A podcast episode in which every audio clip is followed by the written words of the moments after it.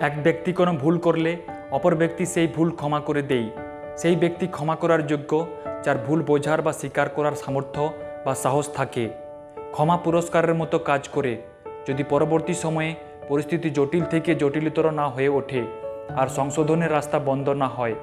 যদি ক্ষমা দুর্বলতার রূপ নেই, তবে কঠোর হওয়া একান্ত কাম্য।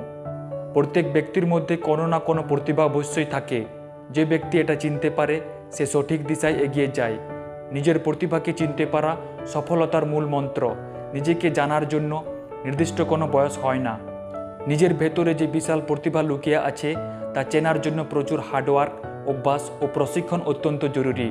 নতুবা আর কোনোভাবে প্রতিভা খোঁজা সম্ভব নয়। আমাদের বর্তমান ও ভবিষ্যৎ সময়ের মধ্যে সেতু বন্ধন গড়ে তুলতে সাহায্য করে পরিকল্পিত সময় ব্যবস্থাপনা। আর এই সময় ব্যবস্থাপনার দক্ষতা নিজেকেই অর্জন করতে হবে। নিজের জন্য সুন্দর ভবিষ্যৎ নির্মাণ করা সম্ভব। যদি বর্তমান সময়কে ইতিবাচকভাবে কাজে লাগানো যায়, মানুষের সার্থক প্রয়াসের জন্যই প্রত্যেক কঠিন পরিস্থিতি লড়তে সহজ হয়ে যায়। তাই সৎ চেষ্টা করার ভাবনা বিকাশ করা উচিত নিজের মধ্যে। একজন ব্যক্তিকে যেমন কেউ কেউ শিক্ষা দিয়ে যায়, আবার কেউ কেউ আশীর্বাদ দিয়ে যায়, তেমনি কেউ কেউ ঠকিয়ে যায়, আবার কেউ কেউ ধাক্কা দিয়ে যায়। সব কিছু ব্যক্তির উপর নির্ভর করে সে কীভাবে এগুলো গ্রহণ করবে। সঠিক সিদ্ধান্ত নেওয়ার কৌশল বিকাশ করার জন্য নিজের উদ্দেশ্য সম্বন্ধে পরিষ্কার ধারণা থাকা জরুরি। মনকে শান্ত করেই সিদ্ধান্ত নেওয়া উচিত, ভাবুক মনে নয়।